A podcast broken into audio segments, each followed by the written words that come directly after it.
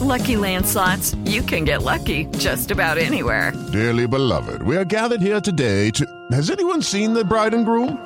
Sorry, sorry, we're here. We were getting lucky in the limo and we lost track of time. No, Lucky Land Casino, with cash prizes that add up quicker than a guest registry. In that case, I pronounce you lucky. Play for free at Lucky Land Slots dot com. Daily bonuses are waiting. No purchase necessary. Void where prohibited by law. eighteen plus. Terms and conditions apply. See website for details.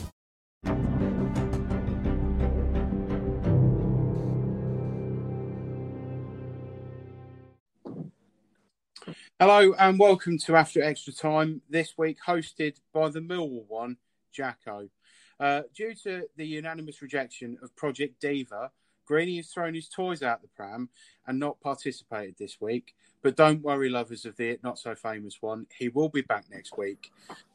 Um, with me this week, as always, the ever-present in the side, uh, Mister Jack Godfrey. How are we? Yeah, I'm all good, mate, yeah. Always ever-present. Yeah, you know. I know, well... I think we're going to have to start finding him week's wages if he's not turning up at this rate. Well, yeah, I mean, you know, he always used to have a go at me as well. And now look. Yeah, no, yeah.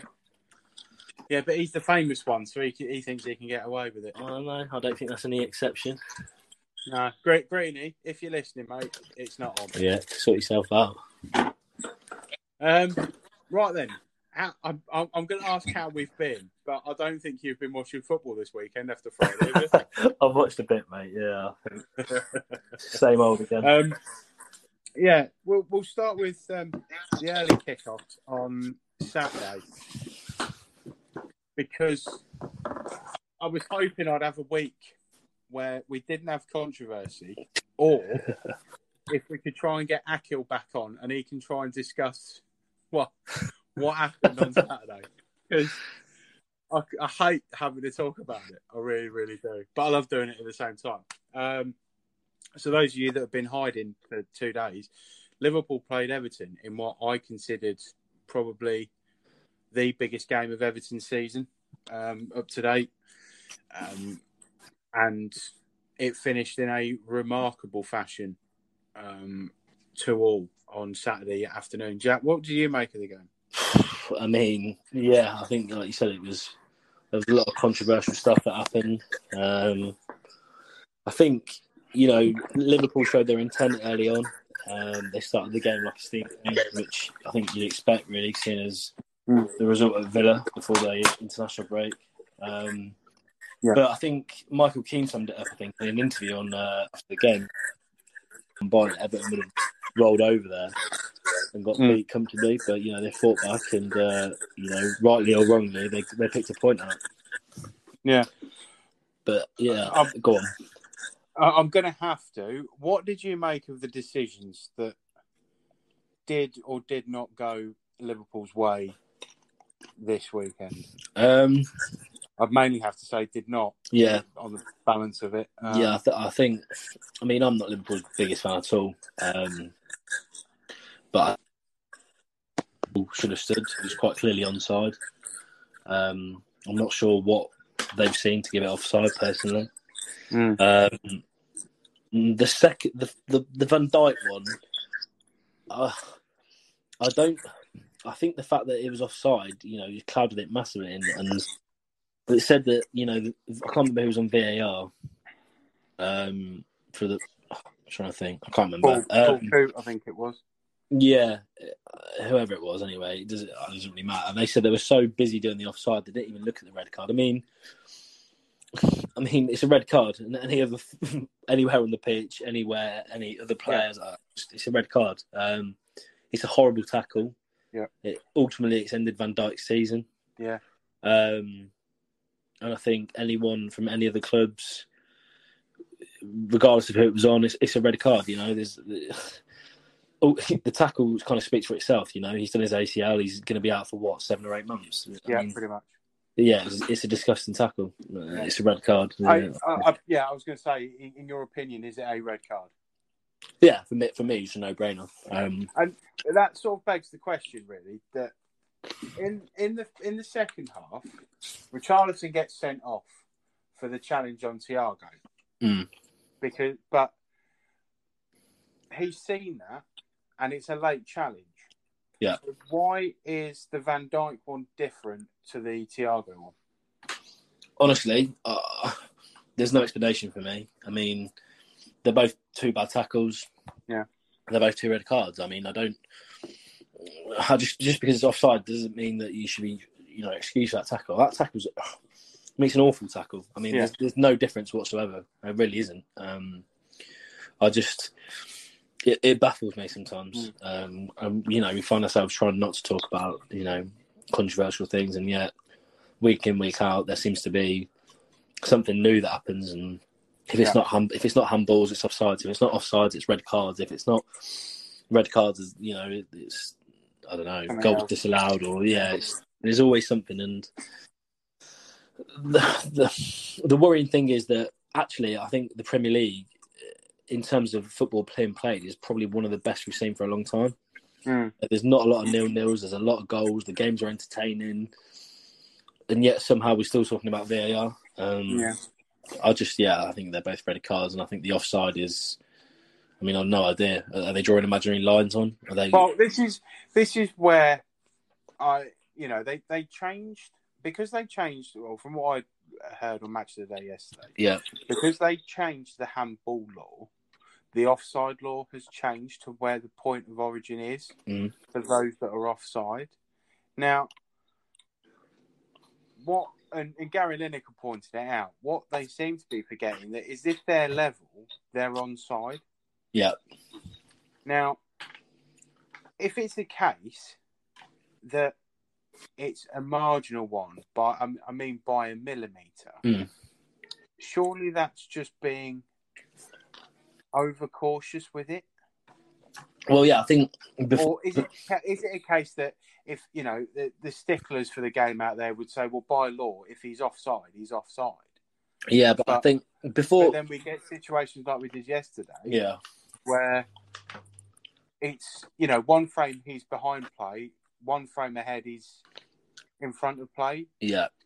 And they've managed to pause, or, you know, they've tried to pause it in between, and whether or not they can get it in time, they've either got him onside or offside.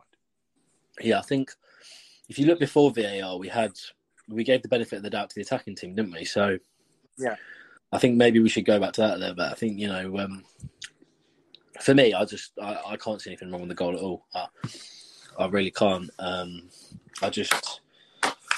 Like I said, I think I, I don't want to get caught up talking about V A R because, you know, we've spoken a lot about it on this podcast. Yeah. I don't want it to cloud what was probably, you know, it was a very good game of football. Um, mm. And, you know, Everton, right, like I said, rightly or wrongly, you know, got their point, and it's a big point for them. Um, yeah. But, yeah, I just think at times we've got to go back to enjoying the actual game of football rather than yeah. trying to make it, you know, computerised and technology and all this, whereas...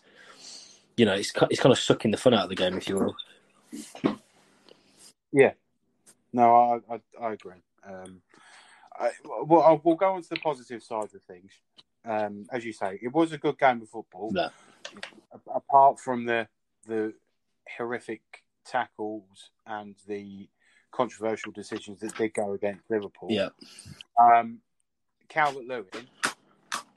I mean, I, I don't think we can.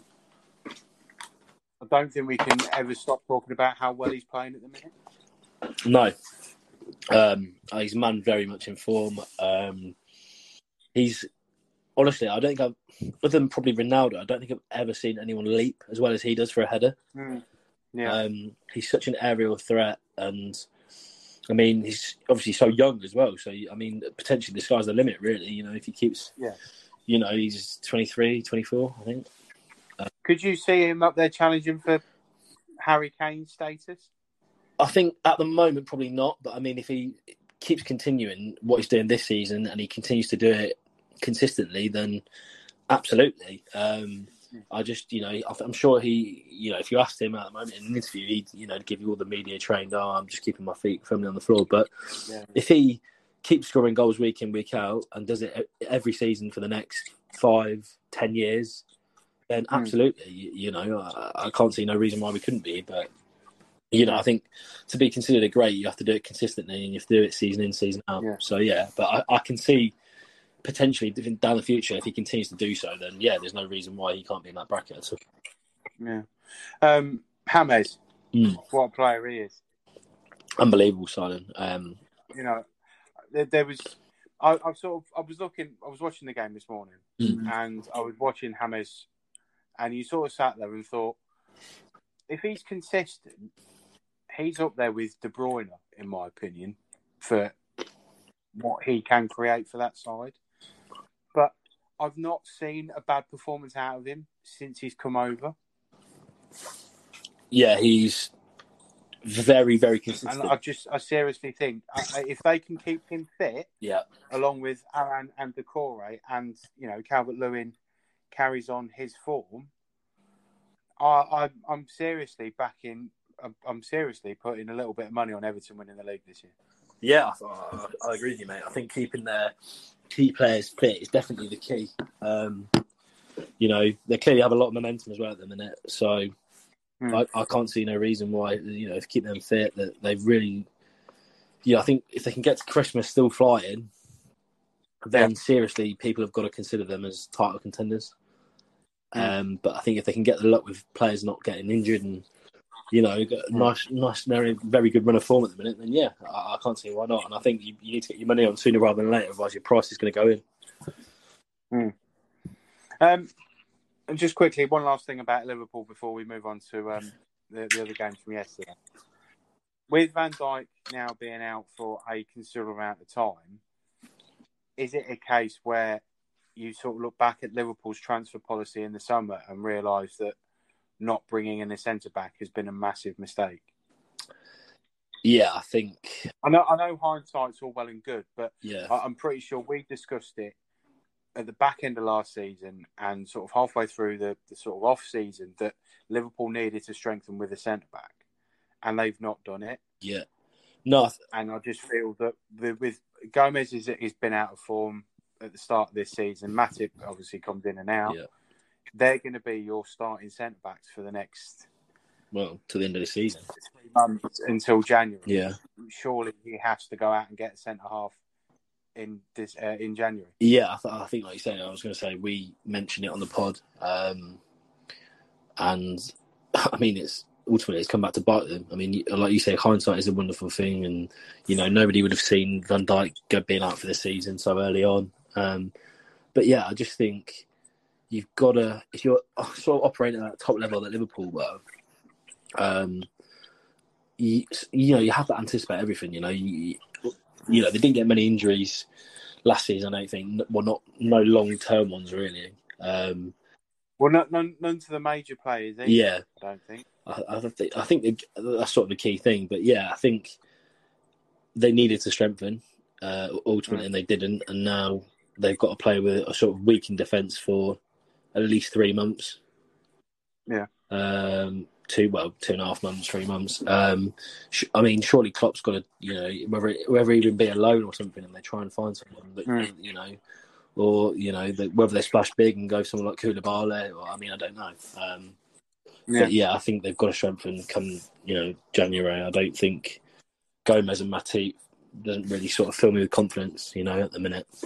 No, not with Adrian in goal. Well, anyway. Definitely not either. I mean, I don't think any of that defence. Um, Currently, other than probably, I mean, even Alexander-Arnold hasn't started the season as well no. as he did last year. Uh, I think Robertson played well um, on Saturday. Yeah, I think Robertson's carried on his attacking prowess. Yeah, but I think he's part of a collective that have not defended well. Yeah, I'd, I'd agree. I think they've, they've, yeah, I think you hit the nail on the head, mate. I think they've, um, I think, yeah, I think with those injuries as well, that'll only sort of. Make that situation worse, if you will. I don't. Uh, I mm. think they're going to struggle at the back. Um, can their forward players sort of get them out of trouble for the next couple of months? We'll have to wait and see. Yeah, definitely. Um, talking of defences or lack of, um, I'm going to move to a couple of the games. Well, one, one from yesterday, and one from today.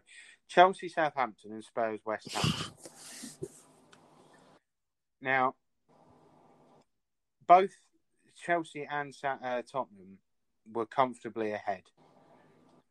And defensively, they've capitulated. All right, yes, the Lanzini goal in the last minute today was an absolute worldie, but they were poor defensively against set pieces in the last ten minutes, which you knew West Ham were going to push for, forward for anyway, because that's how they operate. Southampton was similar yesterday against Chelsea, but it's come back to bite Kepa again. I don't know. I don't know what you made of him. But... Yeah, um, I think. Well, I can speak from experience. I mean, obviously, in terms of Derby, you know, going two, three goals up. I mean, you've got to. I don't know if it's complacency or just mm. just sheer errors. I mean, it's probably a bit of both. Um, you've got to kill games off, even at three nil. You've got to think that, you know, it's that old cliche that it's nil nil and you, and you go again. Um, yeah. Chelsea are just defensively, they're all over the place.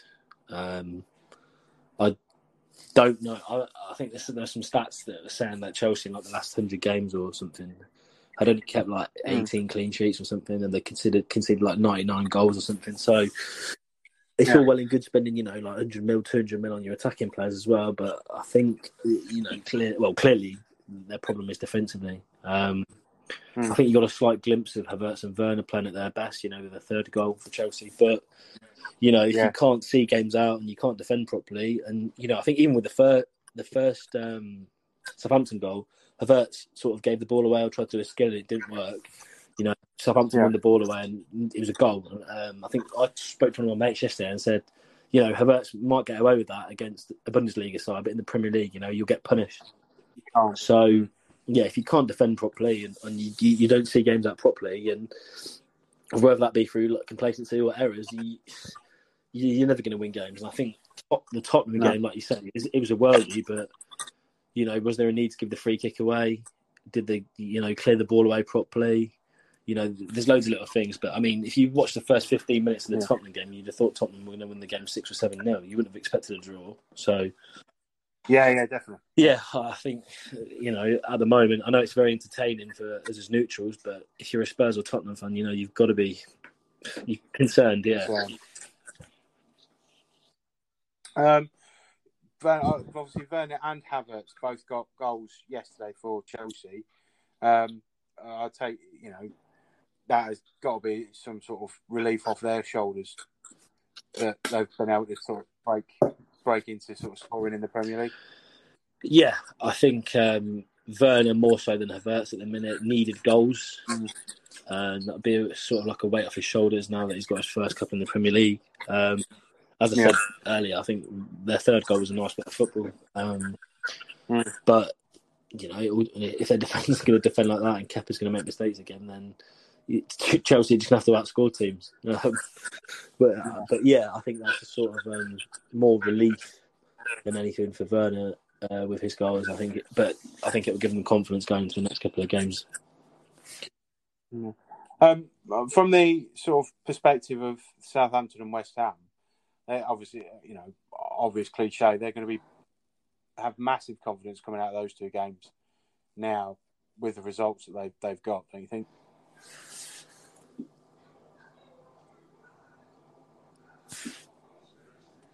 Hello, yeah. Yeah, you there, mate? Yeah, yeah. Um, I'll ask the yeah, question again. Um, no, that's right. Um, the obvious comment to make is Southampton and West Ham are going to be boosted by their results this yeah. week. You know, uh, with, with, you know, especially with West Ham, seeing as Moyes was obviously away from the managerial side of it for a couple of weeks, and then he's come back and he's got a point. Do you do you, do you think that gives him confidence that he can carry on the job? Or do you sort of sit there and think, well, again, it's one of those where don't you know they, they were quite they were doing quite well beforehand. Do they really need Moyes there in charge? Uh, I think sort of fifty-fifty. Um, it, it, it's, it's sort of dependent on how much input Moyes had when he was away. Um, I don't know whether he had a massive input or whether he had, you know, he took a step back and thingy. I think um, they were going very well before he was before he came back in. Um, but I think him sort of coming back in, he'll be sort of pleased with what he saw today. You know, the fact that obviously not the first half. Um, you know, yeah. obviously he must have said something at half time, and that clearly worked. So maybe you'd say maybe they do need him there. Would would that have happened had he not been there? Who knows? Um, hmm. You don't know. Um, but I think you know. I think he can, he can be happy with that point, and you know, I think they've not lost in three games now. So you know, there's a little bit of momentum there for West Ham. Yeah. Um, moving on to the, the late game or one of the late games last night, um, Man City Arsenal at the Etihad. Um, a bit of controversy, but not for V A R reasons. Uh, did you see the game yeah, last yeah. night? Yeah. Yeah. What What did you? Um, obviously, they're saying that Aguero will not be getting any sort of retrospective action against yeah. him. Do you think he's got away with something after what he did? Uh, then? I do and I don't. I think if that was a male linesman, it wouldn't have been an issue. I think because it's a, because it was a female, it makes it more heightened. But it, you know, there, there is always that sort of argument where a player shouldn't be putting their hands on officials anyway. So it, you know, regardless of whether or not it was a yeah. male or female linesman, should he have done it in the first I think place? The straight answer to that is no. I think, you know, you, you, yeah.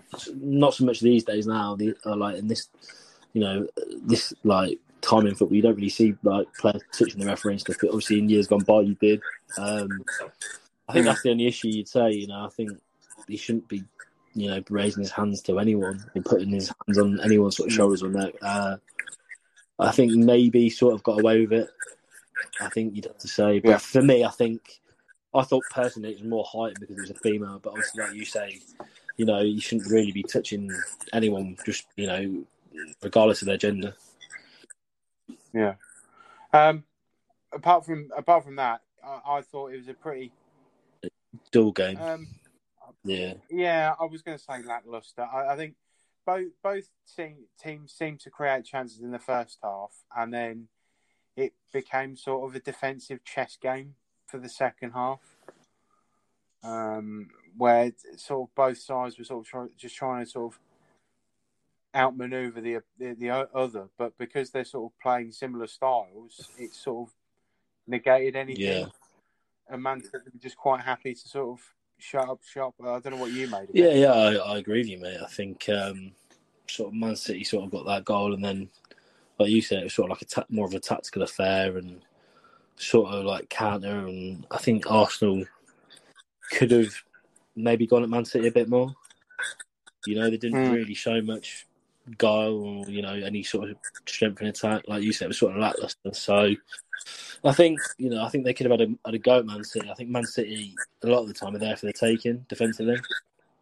Yeah. Um, and I think with some of the players that Arsenal got going forward, they probably would have caused Man City problems, but didn't really get to see that because, like you say, they were. It was sort of a, like a tactical sort of game. So, yeah, no, I think, it, you know, it's, it, it wasn't exactly exciting to watch, but I think Pep will be happy they've got three points. Yeah. You know, they struggled in a couple of games before the international break. Where where do you see Man City and Arsenal finishing at the moment? Uh, I think top six for both. Yeah, yeah, I don't know where. I think this season's been a little bit crazy so far, um, to say the least. It's just, I mean, it's so up and down each week, you know. You know, if you don't turn up or you, you know, you're not switched on, then you know you're gonna gonna struggle to win the game. Uh, yeah, I think top six, potentially if Man City can get their act together, top four. But you know, from yeah. what I've seen, I wouldn't be super confident on top four.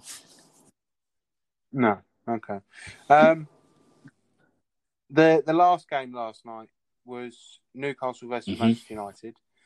Um, a pretty poor Newcastle side, if I'm being honest. I know we've sort of said that they've done well with the transfers they've brought in this season, and it has been sort of their best season or best start to a Premier League season for a while. But yeah, what did you think? Were they pretty? Did you, did you think they were pretty poor? Like yeah, that? I don't think they offered much. Um, I think again, like Man City, uh, I think Man United were there to be taken at. Um, yeah, Newcastle didn't really do that. I know, obviously, they went one nil up, and then from there on, they sort of sat back. And then the second half, they sat back even more, and it was like, you know, you need to go at Man, Man United and try and get at them and make the make mistakes happen. Um, you know, I thought at times Man United played quite well. You know, um, a couple of their goals are nice. Um, But yeah, I, I didn't think. I think with the run of fixtures Newcastle have got, they could be in trouble. Um, they yeah. had to pick up points, and didn't really feel me with confidence in our performance last night that they're going to sort of pick up a run of wins. At, you know, at, at this current moment, I don't think they. You know, I think I'm not too sure. They just don't. Not really going much going forward, and I think defensively they look, you know, pretty pretty poor, if I'm being honest. So yeah, I mean, it looks like they're in for a struggle again this season, which obviously Newcastle fans will be, you know, probably quite excited with their signings. But I think, you know, if you, based on current performances, then it's sort of relegation battle back into them sort of yeah. thing. Are you surprised that Man United didn't have? Uh, well, I, I don't know if they did or not, but. Yeah, surprised they didn't bring on sort of Cavani or Telles. Um, I think time. Cavani was is sort of having to quarantine or something. I don't know if it's like some sort right, of international okay. rule or something. I'm not sure. We spoke about it with my, with my uh, mate today while we were watching the football, but um, he wasn't available. Um, Telles, yeah, I'm surprised he didn't play or even start. Um, but Luke Shaw had quite a good game, to be fair. Um, yeah. I'm surprised the fact that Ollie keeps benching Donny van der Beek. Um, Played well when he came yeah. on as well, so I mean, you know, I'm not too sure where that sort of puts him. You know, they sort of spent, you know, well, it was a fair amount of money, you know, but they bought a player like that and then he's not starting, you know, so sort of begs the question as to what his sort of role is going to be at United. Yeah, um, obviously Fernandez, Matip, well, sorry, Fernandez missed the penalty, but then obviously scored a good goal later and then set up Rashford. But Mata's sort of come back into the side now for obvious reasons, because I, I, I think if you and I were in charge of Man United, you would have changed the side after what happened before the international break. Are you pleased with how well Mata came in and played yesterday? Yeah, no, I think he played, he played well. I think the one thing you're going to get with Mata, he's creative, he's good on the ball, um, he can pass, you know, he's quite agile on the ball as well. I just think the one thing he, he, he obviously lacks at the minute is his sort of pace and stuff like that. But I think he makes up for it in terms of his sort of his, his footballing brain. Um, like I say, he can pass the ball, he can create stuff, and I think, yeah, no, I think you'd, you'd be pleased with Mata, and he's obviously keeping, you know, Pogba and Donny van der Beek out the side, you know. And if he keeps playing like he did last night, yeah. then you know, long may it continue for him. Well, um, moving on to today's yeah. games. Um, Palace played Brighton, and uh, I'll, I'll mention our predictions because I've not mentioned mine yet. I did have Everton and Liverpool drawing two all, so I was quite glad that Henderson's goal was disallowed. And up to the eighty-ninth minute, I had Palace beating Brighton one nil. And then Alexis Mac- McAllister scores a, a really, really well-worked goal. Um, And that means you get the three points because you had a one-all draw. And I needed it as well after the the rest of my predictions. Jesus Christ, yeah, no, yeah. Um, what I, I found the game very one-sided, and I was not surprised that Brighton came away with the draw. Um, you know, bearing in mind Palace had five touches in Brighton's penalty area for the, the entire game, and one of those touches was Zaha scoring the penalty. Were you disappointed by Palace's turnout yeah, today? Yeah, I think you had to be, um, regardless of if you're a fan of Palace. Um, just lacklustre again. I don't know sort of what tactics they've set up with there. You know, obviously they're playing four four two. Was it? Or three four? Yeah. Um, yeah. You know, you've got Benteke, not Benteke, Batshuayi and Zaha up top. Um, you know, yeah. Zaha seemed very quiet. Um Just, yeah, bizarre sort of tactics. And I, I don't know what Hodgson said to them. Um, you know, they're playing at home. Obviously, I know there's no fans and that. But, you know, you just thought they were going to dom- not sort of dominate the ball, but at least sort of fifty-fifty in terms of, you know, possession and chances. And just, you know, Brighton dictated the game. And like you said, I think they were fully deserved of their point and probably a little bit begrudged they didn't take home the three points, really. And, and the fact that one minute down, sort of, for as long as they were, it was sort of, yeah, it was... Zaha, you know, obviously scoring the penalty and there's a sort of shut up shop and keep eleven men beyond the ball and let's not even enter the opposition's half, which is, yeah, it's sort of it's like Mourinho tactics, you know, part of the bus and go from there. But yeah. Yeah. Do you not do, do you not feel that that is the way that football seems to be going at the minute? Is that teams will try and go out for an early goal and then sort of soak up pressure while the opposition sort of get further forward, and then they try and hit them on the counter. Yeah, I think you see it a lot more these days than than you used to. I think actually, I think for the Premier League recently, it's been quite good because you see both teams sort of attacking each other. Um, but yeah, I think yeah. I don't know whether it's sort of like a European thing where teams sort of go one nil up and then sit back, like you say, soak up the pressure and then try to counter and sort of sucker punch teams. I mean, for me, yeah. it's not exciting, is it? You know, a team goes one nil up and they camp in their own half and try and counter. I think you, you ideally, if as a neutral, you just want to. Well, even as as a as a fan, you know, it's not exciting to watch your team doing that at all. Um, but I think you know, mm. I, I'm not personally I'm not a massive fan. I mean, I can kind of see the point of view if you were sort of like a Fulham and you go to Chelsea and you get an early goal and then you sort of soak it up. But then again, I'd say if you won the up against Chelsea or something like that, get at them because, you know, they're going to be under pressure. So, you know, I think yeah. it's frustrating to watch, but, yeah, it sort of does creep in over the last couple of seasons more than it has, you know, in, you know, years gone by. Yeah. Um, Sheffield United played Fulham, I believe, is the early early day kick-off. Yeah. Um, and it finished one all with Mitrovic missing another penalty.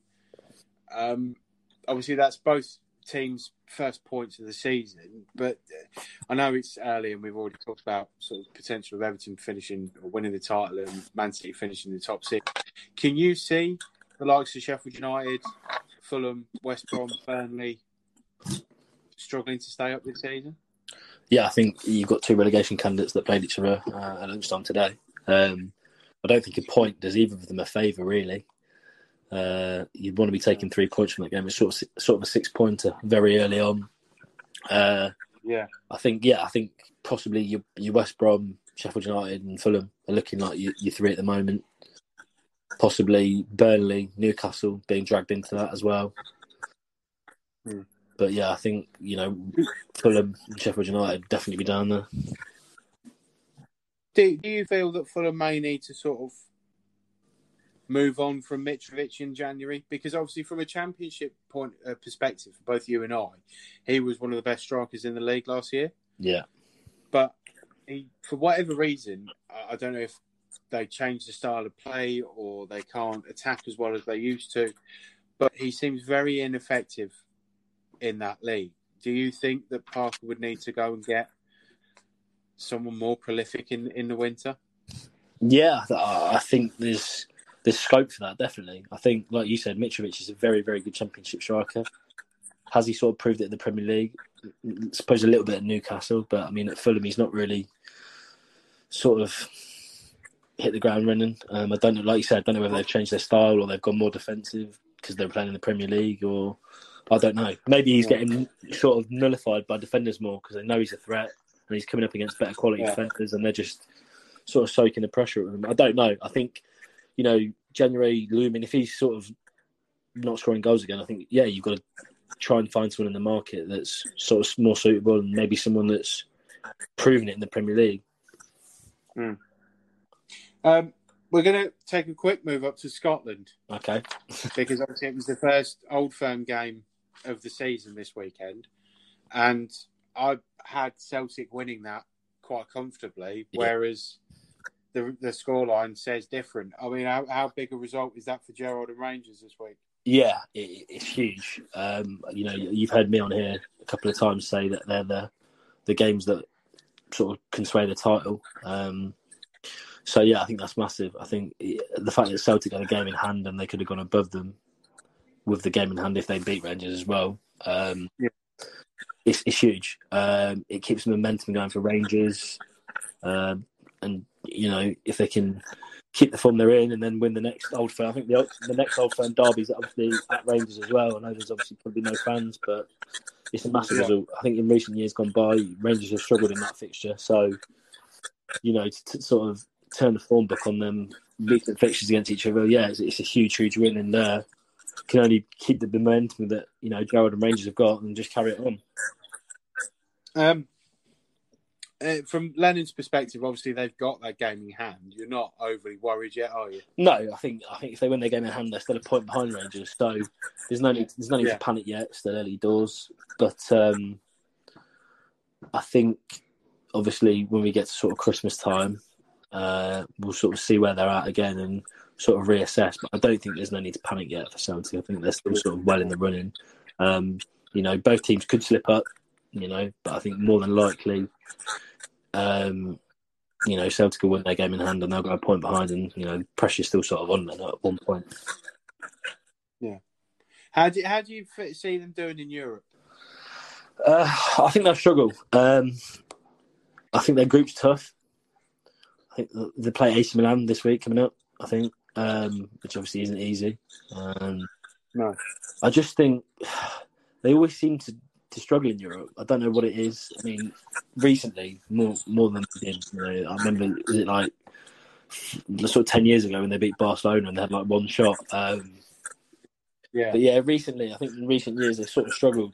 Um, you know, I think, uh, I'm not too sure they'll even get out of the group, if I'm honest. Uh, no. But yeah, I think, I mean, I don't know. They might, they might shock us, but I just, I've seen them struggling in that group, being perfectly honest. Is that the sort of situation that you see the Scottish sides in Europe now? That they're sort of there to make up the numbers? Yeah, uh, I think kind of, yeah. I, th- I think, um, you know, Rangers obviously got to the, was it the quarterfinals of the Europa League last year? Um, yeah. They came up against, you know, a team far superior in Bayer Leverkusen, you know. Um, yeah. The run to get as far as they did was very, very good. You know, they went on a very good run. Um, but yeah, I think in terms of them sort of challenging in the, for the you know the title into the last stages of the competition, you, you, I can't see it, unfortunately. Um, I just think, like you say, they're sort of making the numbers up and sort of they'd be lucky to sort of get out of their group. Yeah. Um, sorry, we, we seem to be rushing through it, listeners. I do apologise, but we we were supposed to have a guest on, but because the, the not so famous one, Project, he's not Project here. Project Diva. Uh, Project Diva. Um, we, we've had to postpone our interviewee this week. Um, so we're going to move on to the Championship now because I reluctantly want to talk about it. I know you don't want to talk about yeah. it, but we're, we're going to um, because then what's the point of talking about football if we're not going to talk about it? So we'll start with the Friday game. Fantastic. I'll stop playing on a Friday. Yeah, well, we're not. Um, we're playing on Friday again this following week.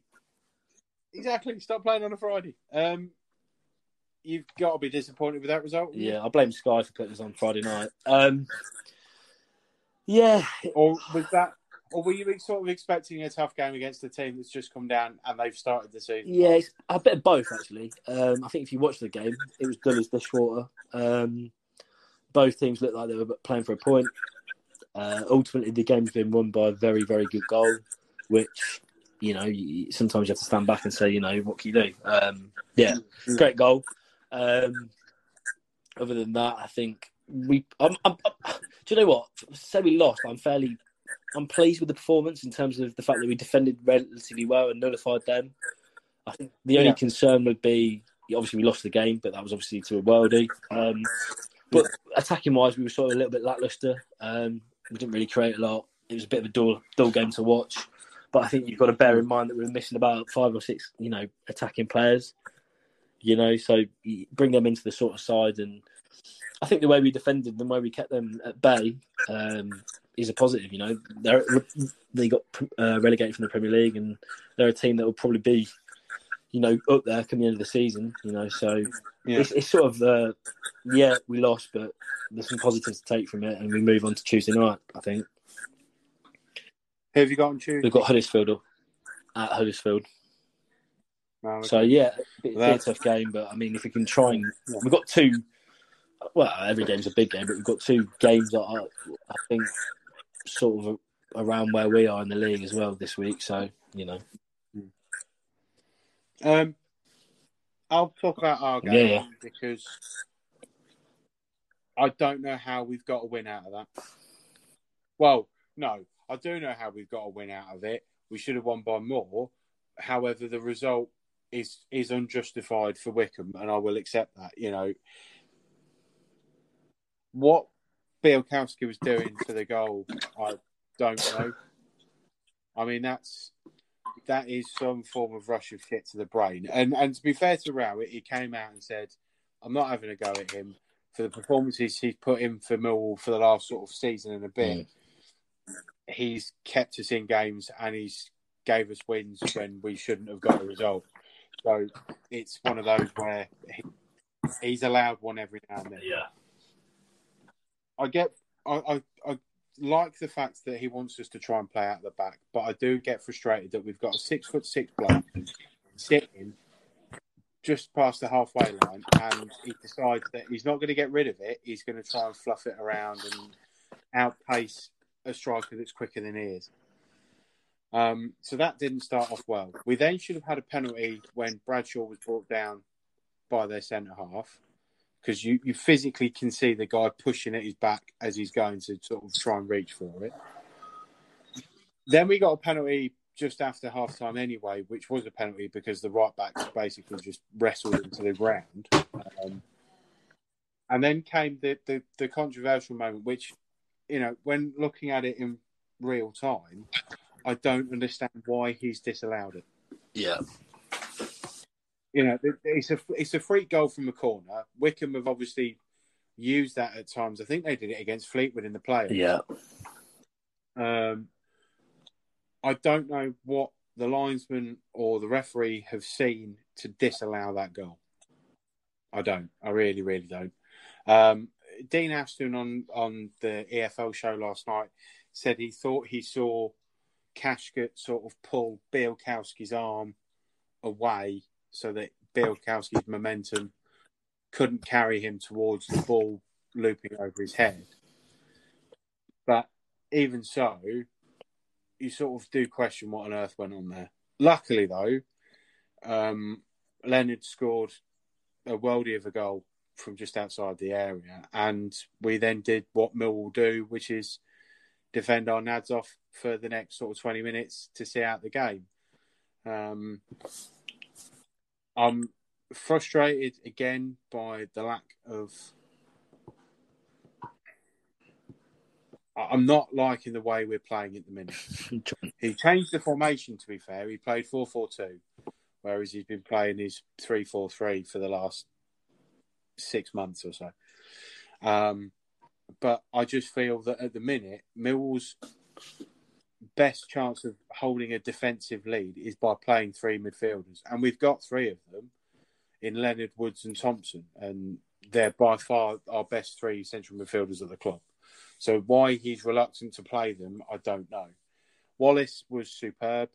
Um, how he's still at Millwall, I don't know. Um, I really, really don't.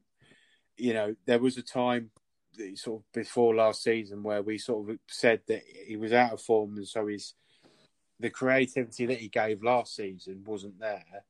And then he had last season, and we're sort of sat there going, if we keep him, we're amazed. Yeah. Uh, but if he carries on with the way he's playing, and a team is looking for a pacey winger to sort of try and get him up the field quick, I can see them see someone going for him. So that's a frustration if it does come true. But hopefully the, the club will be sensible enough to sort of accept or say to them, we expect, well, we will accept nothing less than ten million, because that's what he is worth to me. Yeah. Um, Moving on to the rest of the weekend's games, though, it's amazing. Brentford were the only side to win at home this weekend. Oh, sorry, Watford. Watford and Brentford were the only two sides to win at home this weekend. Watford were away. Uh, sorry? Watford were away. We, we played at home. Oh, Watford were away. Yeah. All right, so, yeah, so, no. So you're, it, well, I was, you're right. The first time. You're right. um, yeah, so, with that being said, because I think the week the week before the international no the week we played Brentford, which was two weeks before the international break, there was only one side that won at home that weekend as well. Yeah. Given the unpredictability of the Championship, this uh, you know the way that it has been for the last sort of six months, can you see that carrying on until fans get back in the stadium? Yeah. um I think, well, you know, you look at this weekend, and I think that's a prime example. Um, I think even Koku mentioned it in his interview uh, post-match. Yeah. He said that we've lost five games at home, and last last yeah. season we were first or second or third, maybe, maybe even joint top mm. uh, in terms of best home record in the division. So, yeah, I mean, that has some sort of effect. You know, you don't go from being one of the best sides in the league at home to losing five at, at home in a row. It doesn't. You know, it was in terms of recent years, it was a bit of a fortress. You know, Pride Park, we didn't really, really lost at home, and now we've lost five in a row. So, you know, I think it's going to have an effect. Um, you know, atmosphere, hostility, it, it takes its toll. You know, um, and you know, you you moan at the time, but at the end of the day, all teams are going to play home and away. So. There's nothing, and in the current situation, there's not really anything we can do to change that at the minute. So it's a sort of grin and bear it and try and deal with the situation as best you can in terms of if you're at home or you're away. Yeah, well, I think they were talking about the, uh, the obviously Preston played Cardiff today yeah. and Preston lost. Um, and they were talking about Preston's home record and how that's been really formidable. And to be fair, Millwall's is as well. Millwall's Mill's home record under Harris and under Rowett before the, the lockdown, it was a really tough place to go. Yeah, you, you know, teams coming to the den, were all, unless they were the, the small teams sort of playing the underdog, Millwall were always getting results. Yeah, I think um, it's definitely. But we haven't won at home yet. Yeah, we, we haven't won at home. We we drew with Stoke, we drew with Brentford. We um, we we just. We, we just don't look the same, and I, I just feel that a bit like you with Derby, that I think they need to get a win at home yeah. to sort of get that confidence back up. But we've got a big week because we play Luton on Tuesday and Barnsley on, on Saturday. Yeah, we've got Forest on Friday. So, you know, we, we we don't do well against the smaller clubs. We don't do well against Luton and Barnsley, to be fair. So we've got to play the pair of them at the same time or within the same week. Um. Yeah, I, I, I love the fact that it's more unpredictable. It means I can't put an acca on. Say yeah, no chance. No chance. The week, the week you end up going for all the away go, away teams to win, one of them will lose. Yeah, all the, all the home teams will win. Yeah. Yeah.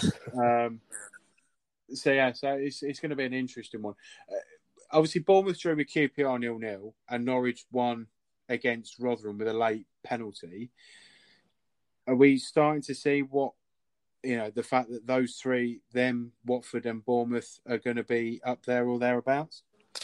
Yeah, I think more so Bournemouth and Watford at the moment. Obviously, they're both in the top six, and then Norwich are uh, tenth or eleventh, I think. Um, but I think, yeah, they're just sort of finding their feet. Maybe Norwich, you know, they obviously uh, didn't start the season great. But then I think, yeah, I think all three of them will probably be there or thereabouts in the top six. I think that's just the nature of the beast in terms of relegated teams coming down in the first season. You know, if, if you can get back up in the first season, then, you know, if not, then you're sort of in a, a dogfight to sort of yeah. try and get promoted every year, you know. That first season's critical. If you can go straight back up, then, you know, that's that's where you want to be. And I think all of them will be definitely aspiring to do that. Yeah. Um, Forest, obviously, new manager this week in, in Houghton. Um, I know you want to talk about it. Um Went away to Blackburn, I believe, yesterday and won one nil. I mean, that's a, a big result for Houghton. But it's a surprising one with all the players that Blackburn have brought in over the last week. Mm. Yeah, no, Blackburn have brought in, Blackburn, can't even say it, Blackburn have brought in some good players. Um, do, do you see Blackburn making a push for the, the, the top six now then with the players that they've brought in? This yeah, season? I think they do. I think they've, they've brought in some really good players. I think, you know, definitely Harvey Elliott. Um, being one of the, you know, the key ones as well. I think they already had sort of like a decent squad regardless of that. Um, yeah. You know, it hurts me to say it because it's Greenie's pick, or he so likes to call it. Um, yeah, I think they've, they've got to. Um, you know, you can't sort of bring in all these players and then sort of flop. You know, there's sort of expectation. Yeah. You know, you bring in those sort of players and you, there's an air of expectation for them. So, yeah, I think, like you said, it was a shock that they lost to Forest, but I think they'll be um, sort of I, I wouldn't even say a surprise package because I think with the squad they've got, they should be aiming for the top six. Yeah. Um, are you nervous now about the, the the East Midlands derby on Friday night? Yeah, uh, I think if we can't sort of get a result at Huddersfield on Tuesday and Forest pick up a win against, you know, they've got Rotherham at home. So that's sort of a chance for them yeah. to get another victory. I think if we go into that, having lost our last two games after the international break and they've won both their games, we're sort of, you know, we're not in a great position. Um, you know, obviously we've got to go away as well. We, you know, I know obviously there's no fans, but our record at, you know, um, I want to say Trent Bridge, but it's not Trent Bridge, it's the City Ground. Um, I'd rather, I wish we rather, we might as well, because it's next yeah, to Trent Bridge. I'd rather anyway. play at Trent Bridge. Um, our record at, our yeah. record at the City Ground isn't great either, so I think for us going into that game on Friday, we have to sort of get a result at Huddersfield, and that gives us a, a little bit of momentum going into the Forest game. Yeah, um, going on to Brentford, because obviously they they lost their big two attacking players in Benrahma and Watkins this in the last sort of couple yeah. of weeks. Um, but obviously, they, as I said, they, they were the only side to win at home this weekend. Do you, do you think that Frank will have enough to sort of push them back into the playoffs this season? Or do you see them slipping a little bit more because they haven't got Watkins or Benrahma in? Yeah, I think they've got the squad to do it. Um, do they have that extra firepower to sort of help them get there? No. Um, I think, you know, I think they do. Do I think they will? Maybe not. Um, I don't know. I think they're capable of doing it. It's just whether or not, you know, that sort of, they match winners, as it were. Um, obviously yeah. aren't there anymore, so they're probably more susceptible to losing games. But, I mean, you know, they've definitely got a good enough squad to do it. Yeah. I mean, obviously, Ivan Toney's was a, was a relatively big money move for sort of Peterborough, losing their best player. He's now started scoring in the Championship. Do you think he can sort of get close to emulating Watkins from last season? Uh, he's got a tough job on his hands if he does. Um, I think he struggled the first couple of games. Um, obviously, where he's finding his feet in a different team and a system and stuff like that. So, you know, he can be excused. But, yeah, he seems to be finding his feet now. You know, he's is he five and five, I think? Um, uh, so, yeah, mm. if he can keep scoring goals and that and sort of take the Watkins role and, you know, winning the games, you know, then, you know, who's to say that, you know, they won't finish that top six? No. Um, obviously, your your Derby's opponents on Tuesday at Huddersfield, big win for them this weekend.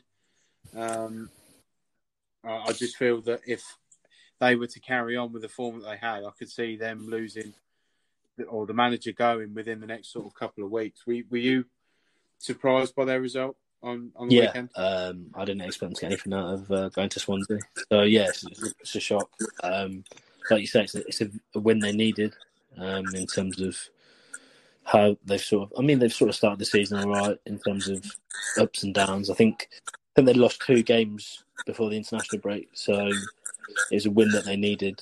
Um, yeah, I just, I, I didn't really expect anything out of the, the Swansea game. So, yeah, it's, like you said, it's a shock. But we've, we've spoke about it on here, haven't we? It's the, it's the unpredictability of the Championship and more so yeah. with no fans as well. The, um... I lost my train of thought. Sorry, everybody. Uh, do you? Who do you see going down from the Championship at the minute, given what you've seen so far? I think Wickham are your number one candidates. Um, I think Sheffield Wednesday are going to sort of be okay, even with their yeah. um, points deduction. You know, they obviously got a win again this weekend, so they're up, they're minus four now. Um, yeah, they've, they've made up eight points already from. Yeah, exactly. So I think they'll sort of be fine. Um, I think Barnsley are always sort of there or thereabouts down there. Uh, yeah. Possibly Rotherham and sort of Coventry as well. So sort of yeah. your, your newly promoted size added in with Barnsley. Um, and I think for now, I can't really sort of, because it's so early on, but I think that, that sort of yeah. three or four teams will be, you know, down there. Do you do you think there's a big gap between Championship and League One clubs? Well, so, well, let me rephrase that. Do you think there's a gap between Championship and certain League One clubs? Because uh, could you see the likes of? Because obviously, I, I want to talk about League One in, yeah. in a second. But Ipswich have started off well. Hull are, are currently doing well. Peterborough have picked up some big results, even without the likes of Ivan Toney there. However, the te- three teams that have come up this summer don't look that great. Do, do you think it's a bit of hit and miss of who comes up from League One? Yeah, I think your uh, sort of average Championship teams are sort of, well, there's like a big bracket, I suppose, of like probably like eighteen, eighteen sort of sixteen, eighteen teams in the Championship that are all sort of on the same level. Um, there's always yeah. sort of three to six that are sort of better than everyone else, and they're, you know, pushing for the Premier League, and then you've got the promoted teams that have just come up from League One as well. I think, yeah, I think there is a bit of a gulf, especially, you know, if you like last season, if you had a look at last season, you've got, you know, teams like Leeds and West Brom, and then you have teams like Charlton and um, yeah, was it I'm not Ipswich, Wigan? Well, Char- Charlton, um, yeah, Barnsley, well, yeah, Luton. So you've got, and and it's not even the, the difference in players; it's the difference in wage budgets as well, and you know, so yeah, I think. It's it's always going to be a tough ask. Get uh, being promoted from League One and staying in the Championship. It's, you know, the budgets are very varied in the Championship. Um, the quality of play again is very varied. So yeah, it's it's sort of if you it's sort of a, like if you can stay up and sort of build a squad for the Championship and try and drive more money in, then you you're going to be all right. But I think that first season, if you can stay up, is key. Yeah. Um, moving on to League One now, as I said I would. Um, we'll, we'll start at the bottom because it was a big win for M K Dons yesterday because they have started off pretty poorly for that that league. Um, can you, could you see them potentially going back to League Two this year? Um, I can. I think, like you said, today's today's game, yesterday's game was a big result. Um, yeah. Gillingham were going quite well, you know, fairly well. So they needed to pick points up. Um, they, yeah, I think they they could be down in League Two. Um, I just think early doors, you know, there's not many sort of. I think there's more so in League One and League Two that anyone can beat anyone. But if you get yourself on sort of a run of fixtures where you don't pick up points, then you know you're sort of in like a dogfight. Yeah. Um. Another defeat for Wigan yesterday, um, away to Charlton, yeah, yeah. I believe. Yeah. Um, where uh, I'm, I'm going to sort of tie this into the next, the, the sort of the next topic I want to talk about after League One football. But can you see them folding without a bailout from the Premier League? Yeah, um, I think. You know, more Premier League teams need to help teams in the lower leagues, especially, you know, sort of grassroots football as well. Uh, you know, I think, I don't know if people saw it, but I think on social media, Gary Neville was talking about Project Power and the fact that he was embarrassed that it was like over a billion pounds have been spent on transfers and we can't even bail clubs out, you know. Can you, can you explain to me what his project is? Because I've not heard anything. What, from, oh, from him? Yeah, because he apparently he's he's got an idea, or I'm not sure what his something. idea was. He was just obviously talking about the the project from the one that we mentioned on the live, where the top clubs would sort of have the effect, yeah. and he was saying he was obviously against it, and he was saying it is obviously embarrassing the fact that all this money was being spent on transfers and we can't even help clubs out. I don't know what his own project is. I don't know. I've not seen that myself. Right, okay. So I have to look into it and then obviously talk about it on the live or the next pod. But he was just saying he was basically disgusted in terms of all this money was being spent and there was just, you know, teams prepared to spend millions and pounds on transfers and you know, they can't even bail, you know, the core clubs. And, you know, I think, yeah. you know, so I can, I can see that happening, yeah. But I mean, I, I don't want it to happen, you know. I think we spent... I think me and you especially no. have touched about I'm, Wigan I'm gonna, and how we want them to, to do well and stay as a club. I'm I'm going to put you on the spot here because, uh, well, I, I would have done this at some point with both you and Greenie at the same okay. time. Um, obviously, Project Big Picture, which was the plan for the Premier League to be reduced to eighteen teams. They were going to invest two hundred fifty million to the lower league football straight away. Obviously, has failed, which is why I made the quip about Project Diva. um, what do you think needs to be done to help League One and League Two clubs? Do, is it a case of just give them the money now and they change the parachute payments in the way that it's done so that it's spread out more evenly between mainly Leagues One and Two? Because champ, champ, the majority of Championship clubs are self-sustaining. You know, you've you've had the issues with Sheffield Wednesday and selling their ground to themselves, and the you know, sort of the issues with Derby about it, and a couple of others as well. But a lot of those clubs are quite self-sustaining. But it's more the League One, League Two clubs that need the fans in to help boost their, their income. What what do you think needs to be done straight away to sort of get the effect? Yeah, I think the I think the money's got to be given to them sort of sooner rather than later. Um, I think the problem is there's such a gulf in terms of money. I think yeah. Premier League, you look at the money being spent, and then you look at clubs in League Two who are literally on their arse and they've got nothing. Um, so I think distributing yeah. the money out evenly between the leagues would be more, well, it's fairer, it's more sustainable as well. Um, you know, and I yeah. think we've got to do more in this sport, you know, because there's so much money involved in the Premier League. And, you know, in, in the game. And yet, League One, League Two teams are struggling so much. So, and not even League One and Two. You, you've got to look beyond there as well. You know, your non-league teams, even grassroots football, you know, yeah. I think it could have more sort of, sort of done to it. I know that obviously years ago they sort of pumped a bit more money into grassroots and stuff. But I think, yeah, I think each spread, spreading out evenly is, is the key. And I think giving them the money and then, you know, it's, I suppose it's up to them. And it's... It's up to them what they do with it, um, whether they invest it into, you know, the, the the club, or whether they buy players, or whether they pay their wages, or they pump it into the ground or the academy, or you know, whatever they want to do with it. But I yeah. think it's got. I think evenly is the best thing, really. You know, you, you can't be having you can't be having you know Premier League clubs spending billions of pounds and then League Two teams can't even play their players. It's it's just contradictory at the end yeah. of the day. Do you, do you think as well, then, that they should change the ownership tests that they do? So that they're actually a lot stricter with it? Yeah. And if, you know, if it's the case that the owner isn't good enough and they need to find some investor to change it, then they are sort of... sort of The, the way I, I'm, I'm thinking of it is they put the club into administration and mm. get rid of the owner, but then the E F L itself deals with the yeah. administration, so that they they will invest money into sort of the like club. A bailout.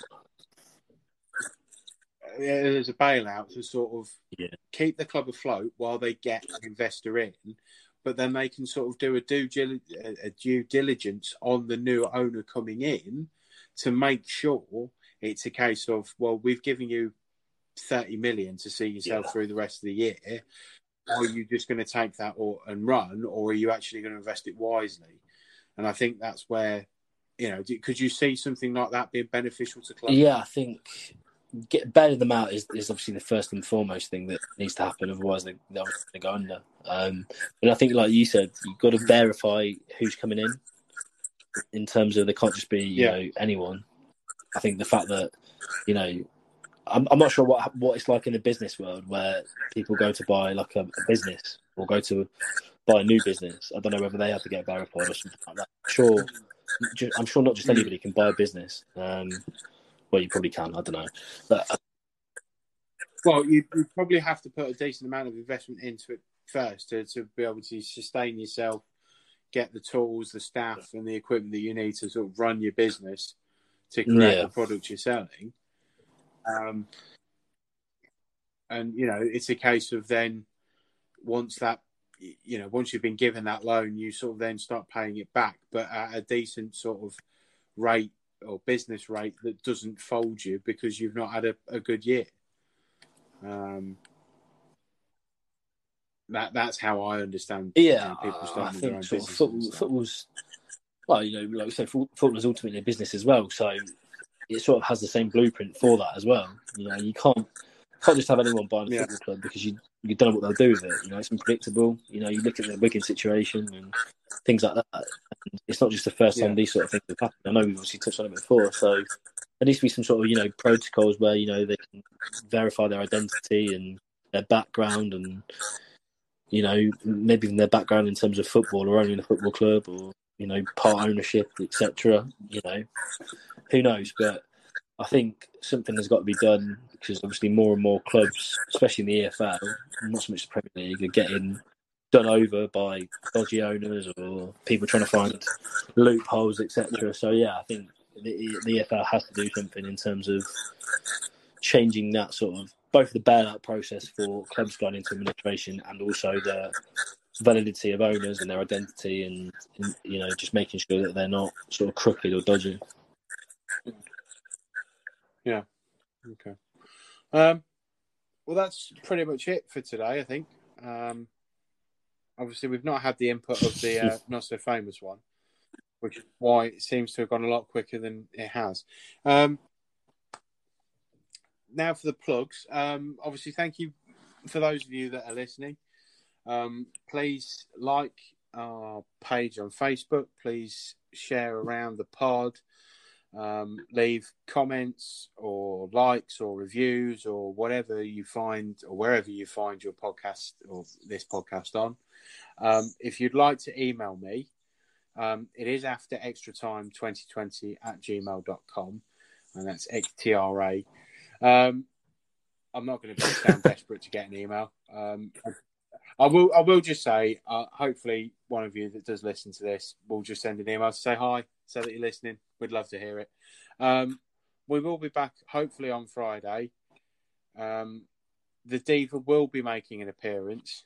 Um, otherwise, I think Jack and I are going to go on strike because we're just going to get fed up yeah. trying to carry him through this. Um, next week, hopefully, we will have a um, A chat, well, hopefully our, our schedule will go back to normal where Greenie will host it. He will bring on a guest and it will either be someone who's playing out in the States, which I'm quite interested to find out how that works because he's not in the M L S, but he plays for the U S L yeah, Championship. I, I, think... I, I don't know what... I think it's Championship, I think. To... But I'm not, I can't be confident saying right. that, so I don't know. No, and that, so that, that's what I want to sort of talk to him about there. And and hopefully we may have a South African international on at some point in the next um, few weeks. So that'll be good. Um, thank you, Jack, as ever, for your contribution to this. Always. As always, yeah. Thank you for obviously hosting it again. Standing. Project Diva, Clapton again. Right. I'll, I'll, I'll yeah. just get used to it, mate, I to think, be honest. Uh, um, we've got that sense of being uh, let down once again. So, yeah. Well, we'll we'll do our own project. We'll we'll call it something stupid, yeah. and we'll start Project Fuck the Diva. yeah, yeah, that'd be brilliant. Um, so anyway, I've been your host, Jacko.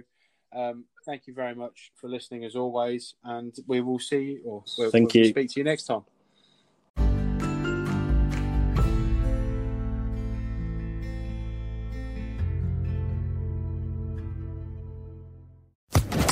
Social Podcast Network.